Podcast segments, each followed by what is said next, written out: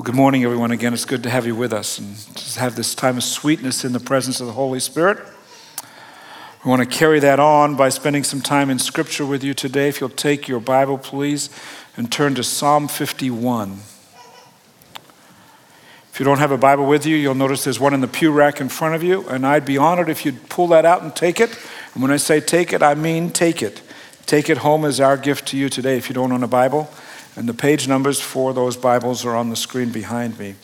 Psalms is right in the middle of the Bible, pretty much, and Psalm 51 is pretty much right in the middle of the Psalms. So we're going to go from there. While you're looking for it, um, just uh, something that happened in our family a number of years ago to set up this conversation with Psalm 51. We, we took a family vacation. This is when Ben was in high school, Jacqueline would have been in the early days of college, and we went off down to Mexico and we had a few days down there and we, we went on one of those kind of excursions you can go on when you're at those settings and it was going to be where a guide was going to take us out snorkeling in the bay and uh, we had masks and snorkels, and we're all fairly decent swimmers. So, one of the things that was going to be really cool was that when we went out there, they were going to give us these little electric motors, and you pulled a button right on, on both hands, and it would pull you through the water. It was an absolutely wonderful experience. And uh, you can see these, this video on the screen behind me. They're like little electric fans that pull water through. And while those guys are scuba diving, you can see how you can just, it's really this neat experience to move through the water kind of effortlessly. But I, I learned that there was a little bit of a struggle with that, and that if you're like me, you, you, go swimming and you go down, you know, particularly here in the Midwest, uh, we, we swim more in pools than anywhere else, right, than in the ocean. So you dive in the water and, you, you know, you, you get in the water, you're a kid, no matter what your age is, and you want to see how deep can you get. And so you go down the bottom of the pool and you're in the deep end and you're swimming down around there seven, eight feet down, or if it's in a public pool, maybe 10, 12 feet down, and you, you sit on the bottom, right, and all that sort of stuff. And then you push up and you go up to the surface. Well, that's, you kind of have this sense of when you need to push up and, you know, push off and go up. Well, with these little fan things, it would go down 25 feet in a heartbeat. And then you'd say, okay, I need to push off from the sand down the bottom. And, and then you'd go, oh, I don't have enough air to get all the way up there. And because it would be way longer, and you'd come out, you know, that sort of thing, and down you'd go again. And what I learned in that experience, you need to have more developed lungs than I had for where the, those motors would take us. I want to talk with you today about going deeper and letting the Holy Spirit take you places where you've not been before into a deeper walk with Jesus Christ, into a deeper life with Him, and uh, if you will, developing some better, larger capacity spiritual lungs. Here's why I'm doing this, if you wouldn't mind me kind of letting you get inside my head for a bit. Few weeks ago, we announced that we're going to start this 10 project that we're saying we're going to take the next 10 years to reach 10% of our community, and that we need to start that with prayer. And we, you know, it's up and running really well, and we've got some programs coming down the, down the pike for all of that. But I have a concern that we recognize that if we're going to take our congregation wider, if you will, we can never ask God to grow wider without God also expecting us to go deeper. Does that make sense? We, we, we have to be really careful that we don't just pump out theological information into the community or even into the lives of the people who are presently in the congregation. We're not looking for theological information. What are we looking for? We are looking for life transformation. And so as one of the staff members, as one of the pastors, it's my responsibility to say, God is unwilling to allow us to stay, if you will, in our present spiritual condition. If we want to go deeper in Christ, deeper in Christian maturity, then yes, we were right. We started with prayer. But we must never lose sight of this particular issue when it comes to our plans for the future. It's not about numbers in any way. It's about the heart and the soul condition of you and me and the folk who are not yet part of the life of the church, or more importantly, part of the part of God's great big family, where regardless where they might end up attending church. See, we got some stuff coming that's going to cause our congregation to grow and become, if you will, more busy. In, in the midst of all that busyness, in the midst of missional talk, in the midst of all kinds of ministry projects and building projects and so forth and so on, I've got to ask you this How is your heart? How is your heart? As the pastor, it'd be very easy to step into a management mode of the congregation.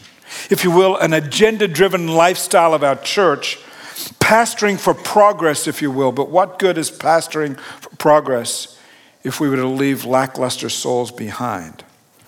So let me ask you about your soul today. Has your soul worn thin? I want you to come deeper with me in the coming weeks as we step into this new sermon series. And let's, let's exercise some spiritual lungs to be able to take on a larger capacity of the deeper places where God's calling us as a church to go and where God's calling us as individual Christians to go. So, Psalm 51 addresses this, and I want you to think about this, this psalm with a little bit of background, if I could give it to you.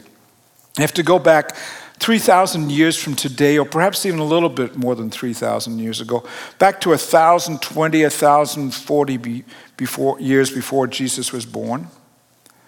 Back to a time in Jerusalem and Israel when everything was absolutely spectacular. There was a young, handsome king who was in charge of the kingdom called Israel, and they, they, he was a military genius, an economic guru he, under his reign, the country just absolutely flourished. And while they may have had some enemies, for the most part, that nation knew no real struggles anytime somebody tried to come against them. Because this young king walked with God in spectacular ways, there was never a problem. The spirituality that he had, he was described as a man after God's own heart. And because he walked with God so closely, he was able to lead that nation in some powerful, powerful ways. But a few years into his reign, middle age, a little bit past middle age, he got sideways. In the midst of the wonderful years, in the midst of all the great success, King David lost his way. He had an extramarital affair. He saw this woman, her name was Bathsheba. He saw her across the way one evening and goes, Oh, I'm really attracted to her. Her husband was in the military, off at war, and you know, while the fellow was gone, David took matters into his own hand and had an affair with the woman. She became pregnant. When the pregnancy was learned, he, David arranged for the fellow to come home and supposedly have some time of intimacy with his wife. And then the fellow was sent back again by David to, to war and placed in a place in a setting where David said, Make sure that when he gets out there, he's killed. He arranged for the man to be murdered, hoping that people would think, Hey, they had some time together. She got pregnant, he went off and got killed, and she's the poor widow. But the truth be told, everybody knew what had happened. The husband's dead, the woman finishes the pregnancy, the baby is born, and the baby died. There had been scandal. Had been months of scandal. David thought he kept it all a secret, but there were whispers in the palace, there were whispers in the city. Everybody knew what had happened. And once this, the lid of secrecy was lift off, lifted off the whole mess, David came to his senses and thought, ah, I am sideways with God.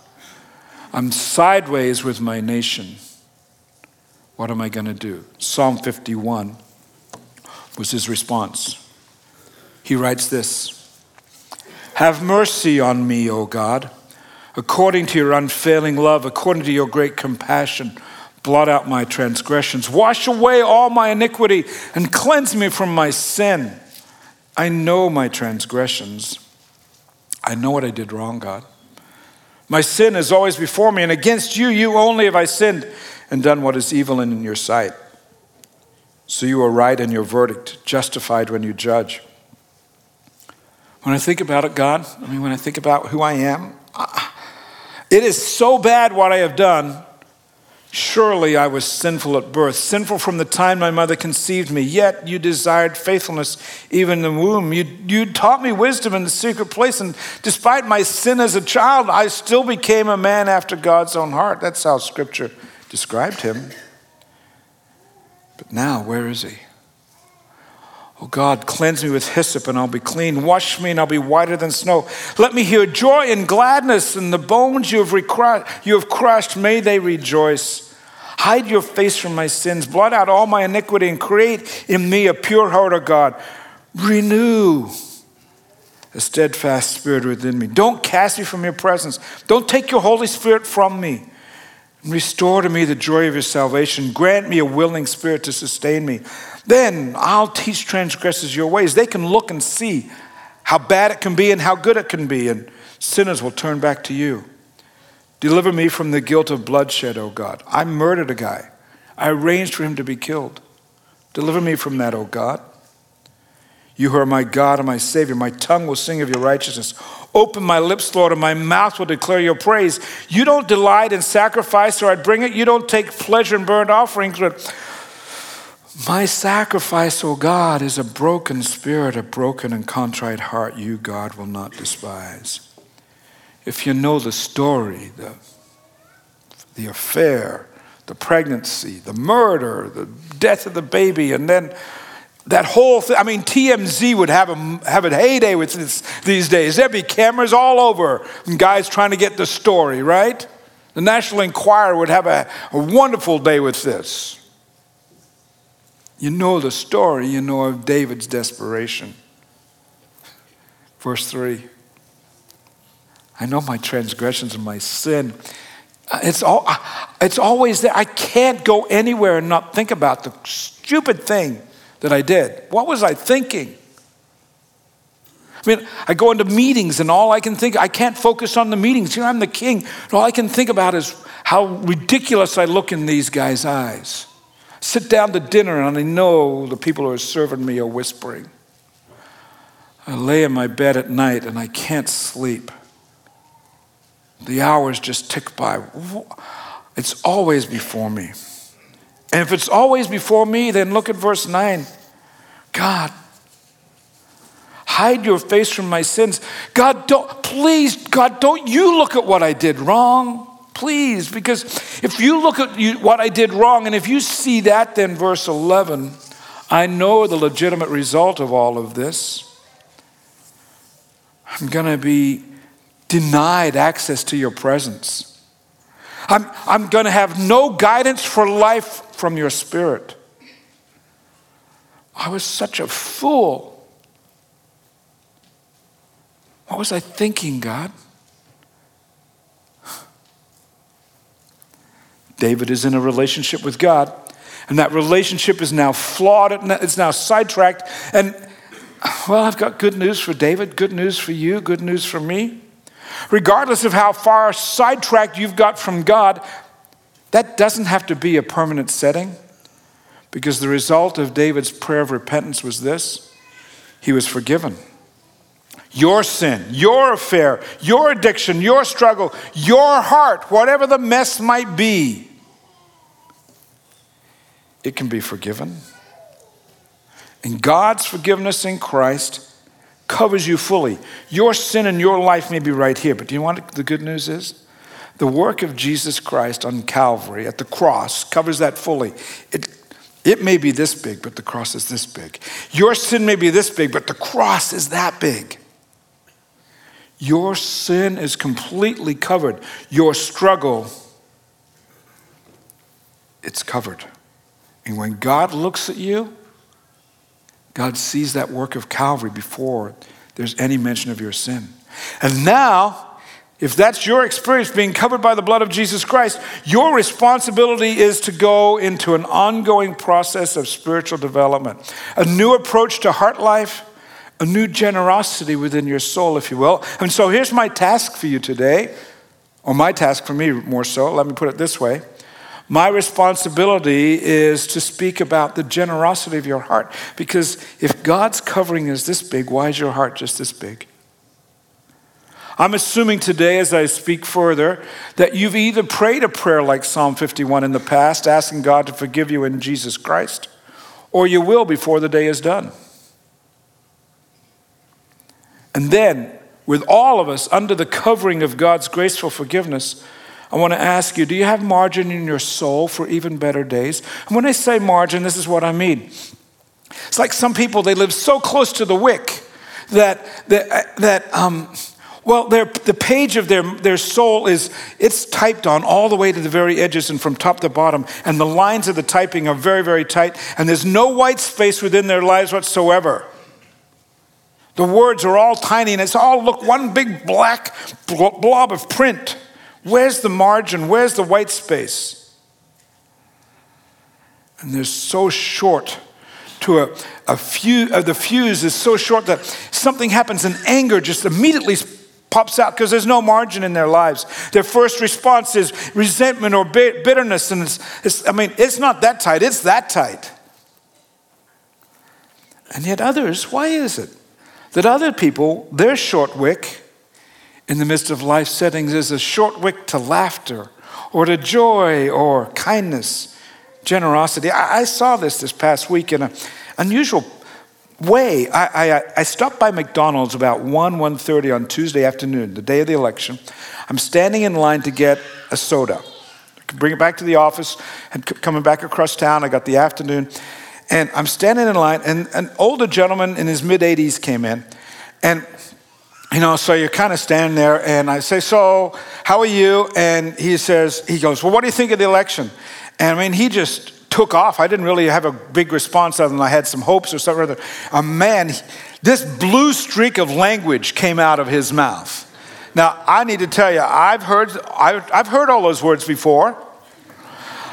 I have. I worked in a uh, lumber mill in the summers during high school and then in a steel mill in the summers during college. And so it's not like I hadn't heard, I mean, I've heard plenty of colorful language, but it's a little bit different at McDonald's just down the road from here because I'm the pastor of First Christian Church. And a lot of people in town know who I am. And this guy standing this beside me is just letting it fly. And I'm going, who knows me around here? Who knows me? and Every, I mean, I'm not just talking about the D word either. I'm talking about, I mean, it's, it's blue. I, you can hardly, the, the, the, the haze in the room is, and people are listening, and I'm standing right beside the guy. Yeah, yeah, oh God, yeah, yeah. you know what concerned me about that? First of all, he says, I'm just a dumb old farmer, I don't know anything. And I go, well, my thought immediately response is, well, the farmers I know are extremely intelligent. None of them are dumb. They're very resourceful, and they would, couldn't be farmers if they were just dumb old farmers by any means. They're the kind of people you need in your corner. But with every, every sentence that came out from this guy, the anger and the frustration, the bitterness, and there was no wick. I'm a stranger. He was showing not just his language skills, if you will, was showing the condition of his heart. What was coming out of him was just evil. Jesus spoke about this. Matthew chapter 12, he said, Make a tree good and its fruit will be good, or make a tree bad and its fruit will be bad, for a tree is recognized by its fruit. and then this is really what was the mouth speaks what the heart is full of. And I'm standing at McDonald's going, I hope these people don't think this is my heart. A good man brings good things out of the good stored up in him. An evil man brings evil things out of the evil stored up in him. Everyone will have to give account on the day of judgment for every empty word they've spoken. I'm going to have to give an account for what comes out of my soul through my mouth. I want a really long wick when it comes to bitterness.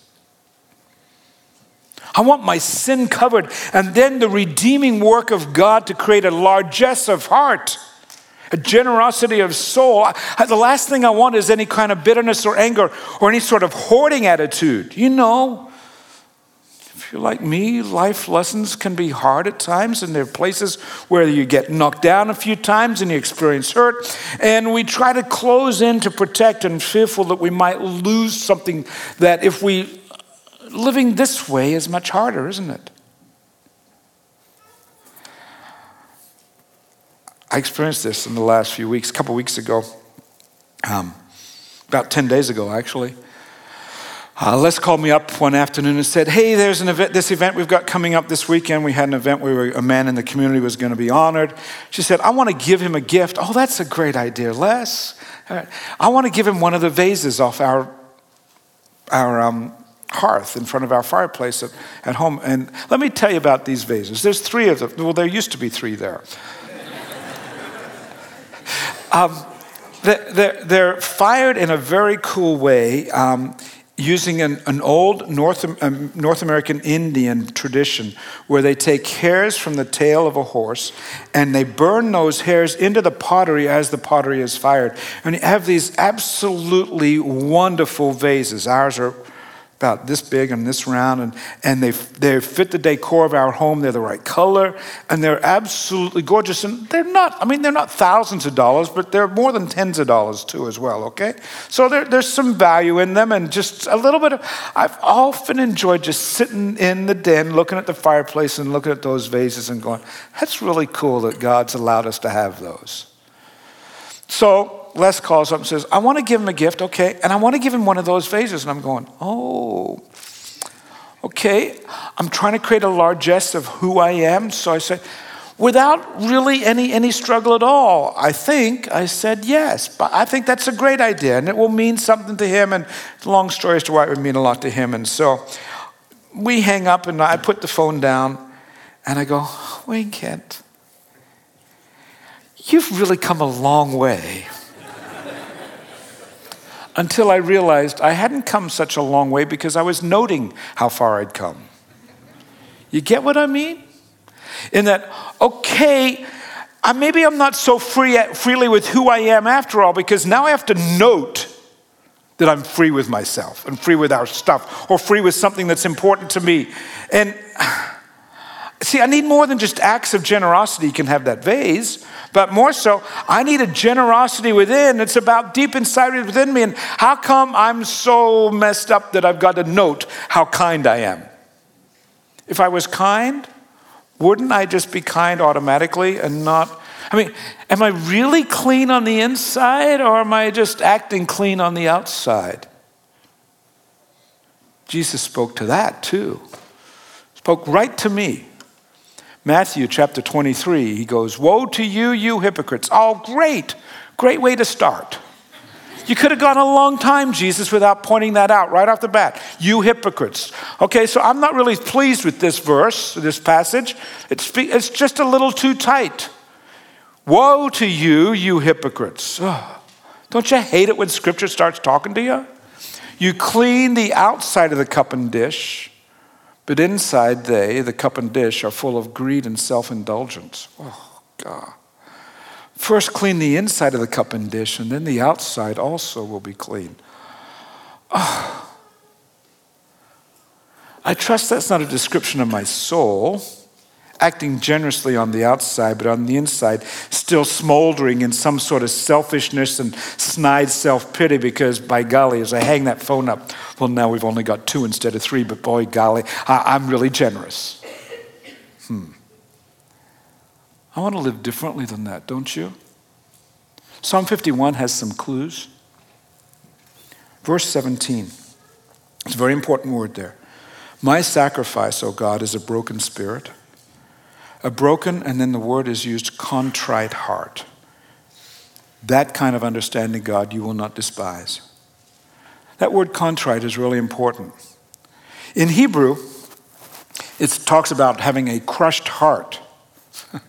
Who wants a crushed heart? Oh, she crushed my heart. He crushed my heart. Does anybody want a crushed heart? No, you don't want a crushed heart. Why is that a good thing? Well, that word contrite, if you go back to verse 8, is the same word in Hebrew that is found in verse 8. It says, Let the bones you have crushed rejoice. This kind of crushing is not a crushing that is done by other people, but instead it's where God crushes us and takes who we are as we allow Him to. Sacrifice, God, is a broken and crushed heart, a contrite heart that God's done. God has done some breaking so that when we can, we can then be rebuilt and remolded for us to have a better heart. And the result us is that we end up with souls that have significantly longer wicks when it comes to anger and bitterness and pride and rage, and yet really, really short wicks when it comes to heart generosity and to kindness and to life giving love available for other people. I'm still learning this. Are you? I, have been learning this um, a lot lately, it appears. Let me to see if I can explain it this way. A few weeks ago, um, last week of October, I went up to visit my parents in British Columbia. I hadn't been up there since January. Felt like I need to go and say hi and how are they doing, so I went to see the family. I was there for three or four days. And to make a long story short, on, on the Tuesday of that week, October 28th, actually, I don't know if that's the Tuesday, October 28th, I do know it was the 28th. Um, uh, I, we had some events to, to, deal with, and then I had, I had 45 minutes by myself, and then there was going to be another event. And I'm driving across town, I got 45 minutes by myself, and I go, What am I going to do? Well, frankly, this sermon, Psalm 51, was on my brain. I'm thinking, you know what? I'll stop at a coffee shop and I get my computer out, and I'll take 45 minutes to kind of prepare for the weekend of the 8th and 9th of November. So I get there, I got my Diet Coke, I got my computer open. Psalm 51 is in front of me on the computer. And it's one of those coffee shops where the tables are really close together. And the guy comes and sits down beside me and he starts muttering. And I'm going, this is not really conducive to me working on Psalm 51. I've got to teach people about the largesse of our souls. And he's muttering. He's messing with my time. And he's speaking louder as the, as the minutes tick by, where he's obviously wanting me to engage in conversation. I'm thinking, I, have got to do largesse of soul right here. What's he up to? And besides that, I'm on vacation. I don't have to be a pastor right now, do I? And be opening and welcoming of conversations and people, that sort of stuff. And so he's going on, and I'm going, oh, what? I didn't say it like that, but that's how I was feeling, okay? And he goes, I'm an alcoholic. I go, oh. Are you kidding me? I don't want to deal with an alcoholic today, and I've got a drug problem. Ah, oh, two things. two things. And suddenly it occurs to me ah, oh, I'm writing on largesse of soul. How am I doing in that?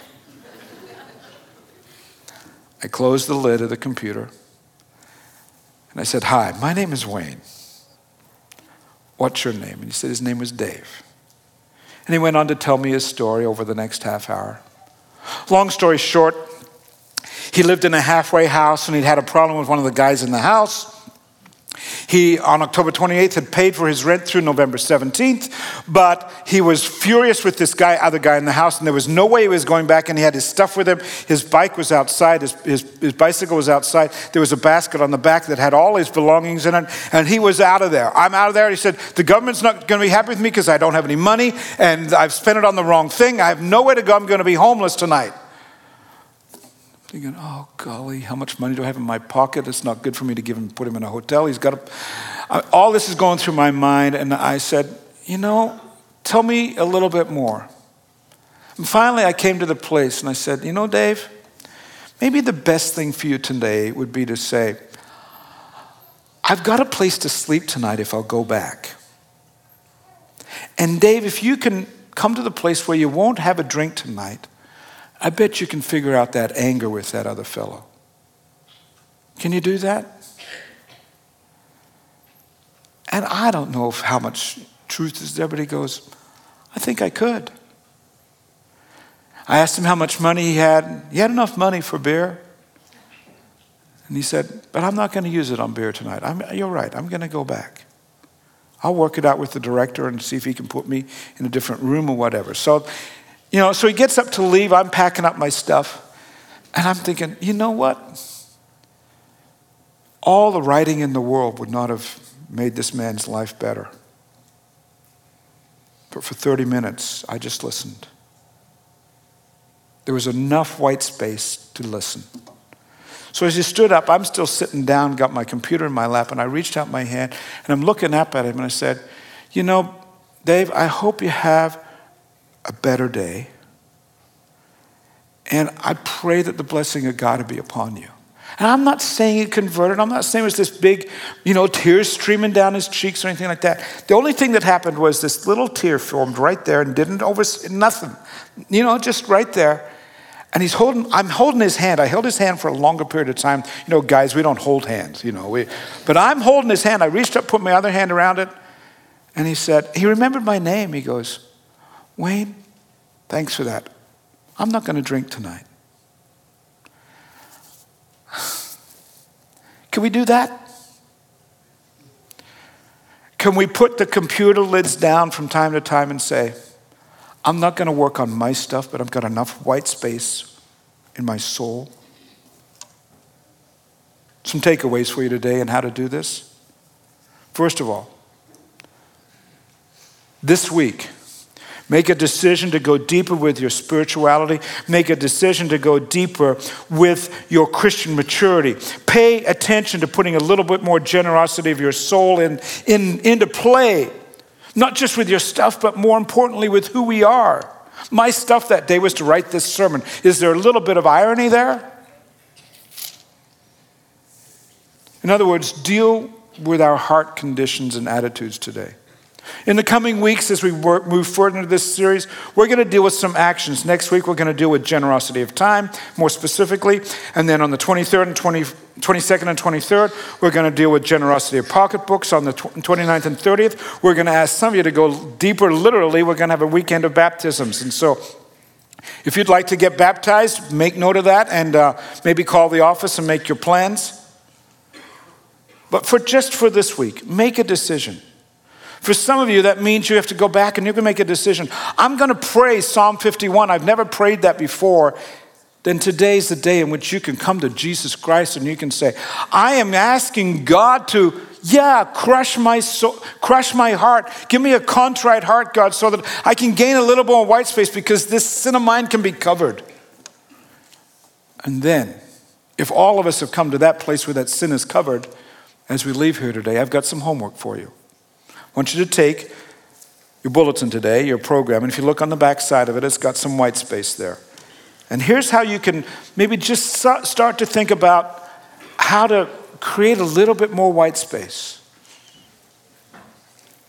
Go a little bit deeper. I want you to reflect on grace, on the grace gifts that you've received, in order to then reflect that grace. So when I say reflect, I want you to do kind of, if you will, an inner, an inner exercise. Make a list of the grace gifts you've received on that white space there. Your life and you know, the fact that you're alive, your family, uh, the fact that you know Jesus Christ, because my sense is by the time we leave here, everyone will have prayed Psalm 51, all right? So uh, you, you know Jesus Christ, you've got some talents that you can use, you've got beauty all around you, you've got a cool job, or you don't have a cool job, but you can see a better job coming, or you have the ability to bring that job to God. What about the grace gift that we're sitting here in this relative luxury compared to our brothers and sisters in, say, Syria or Iraq who fear for their lives because they have the name of Jesus Christ attached to their lives? Make that list and then reflect on it for other people. Reflect it to other people, if you will. And then, once you've kind of got the list, simply do it. Live life without fear, without this hoarding that, man, I got to hold on to everything. I, I, want to show you what I mean by this. Uh, when we first came to town, uh, we lived um, up in Montezuma Hills by, by the mall, and we got a membership when the kids were little at Sun and, Farm, Sun and Fun um, Swim Club up at the very end of MacArthur Road here. And in the evenings, I would leave here at work uh, throughout the summer, various some nights, and I'd race up there and meet them at about five o'clock and we'd go swimming, okay? So we'd swim for half an hour, 45 minutes, go home and have dinner. So we did that for a number of years. By the time uh, Ben would have been in high in junior high. Jacqueline would have been in in high school, and we're there swimming one night, and um, it's almost time to leave. And one of the kids said, "Let's go off the high diving board one more time." Hadn't been offered at all that day. Okay, we're going on, the three of us will go off. And so we go over to the high diving board, and I'm, in, I'm first. And you know what it's like. You climb up the ladder and you stand at the edge of the, the one end of the board, and there are those chrome rails that are right beside you. You, you rub your hand against the rails, you feel where you are. And I walked out to the edge of the board. The rails are now behind you. And I did a little bounce on the, on the board and go, Dad, go for it, Dad and I'm swinging my arms. I'm going to do a, you know, a cannonball or something or other. And I'm a pretty decent swimmer. So I'm not afraid of water. I'm not particularly afraid of heights. I've been up on top, you know, this ceiling and everything, and changed lights and all that sort of stuff, and swinging my arms, and suddenly it wasn't the height, it wasn't the water, it was the distance between the height and the water that really got me going. I couldn't jump. I seriously could not jump for the fear. What? Well, how silly is that? Some of you going, well, you're just being idiotic, Wayne, but there was something within me. I couldn't jump. The lineup's getting longer. Go for it, Dad, go for it. Hey, Dad, the line's getting long. Dad? Dad? And with that, I backed up. Dad, what are you doing? And I started climbing down the ladder. The kids ran off. They're mortified. They don't want to be known as my children any longer. Embarrassed. Fear won the day. How many of us are like that when it comes to saying, want to dive deeper with the things of God? I'm afraid. I'm afraid more white space around the edge of my soul might mean that I have to give up one of my three vases. Might need to mean that I put my computer lid, close it earlier, and have a conversation with somebody I really wouldn't, didn't want to have a conversation with. I'm calling you to deeper things, friends. Don't let fear win the day. Pray with me, please.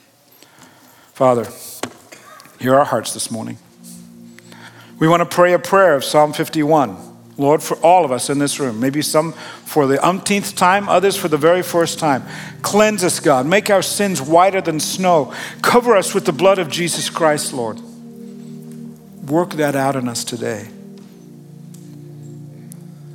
Lord, enable us to know what it means to experience your grace. We're going to dive deeper, Lord, and it's a little bit scary. It means doing stuff like chatting with strangers standing beside the guy with the blue that can make the air blue. It means diving, Lord, jumping when we have fear. But we definitely need to go deeper with you, Lord, we pray. In Christ's name, amen.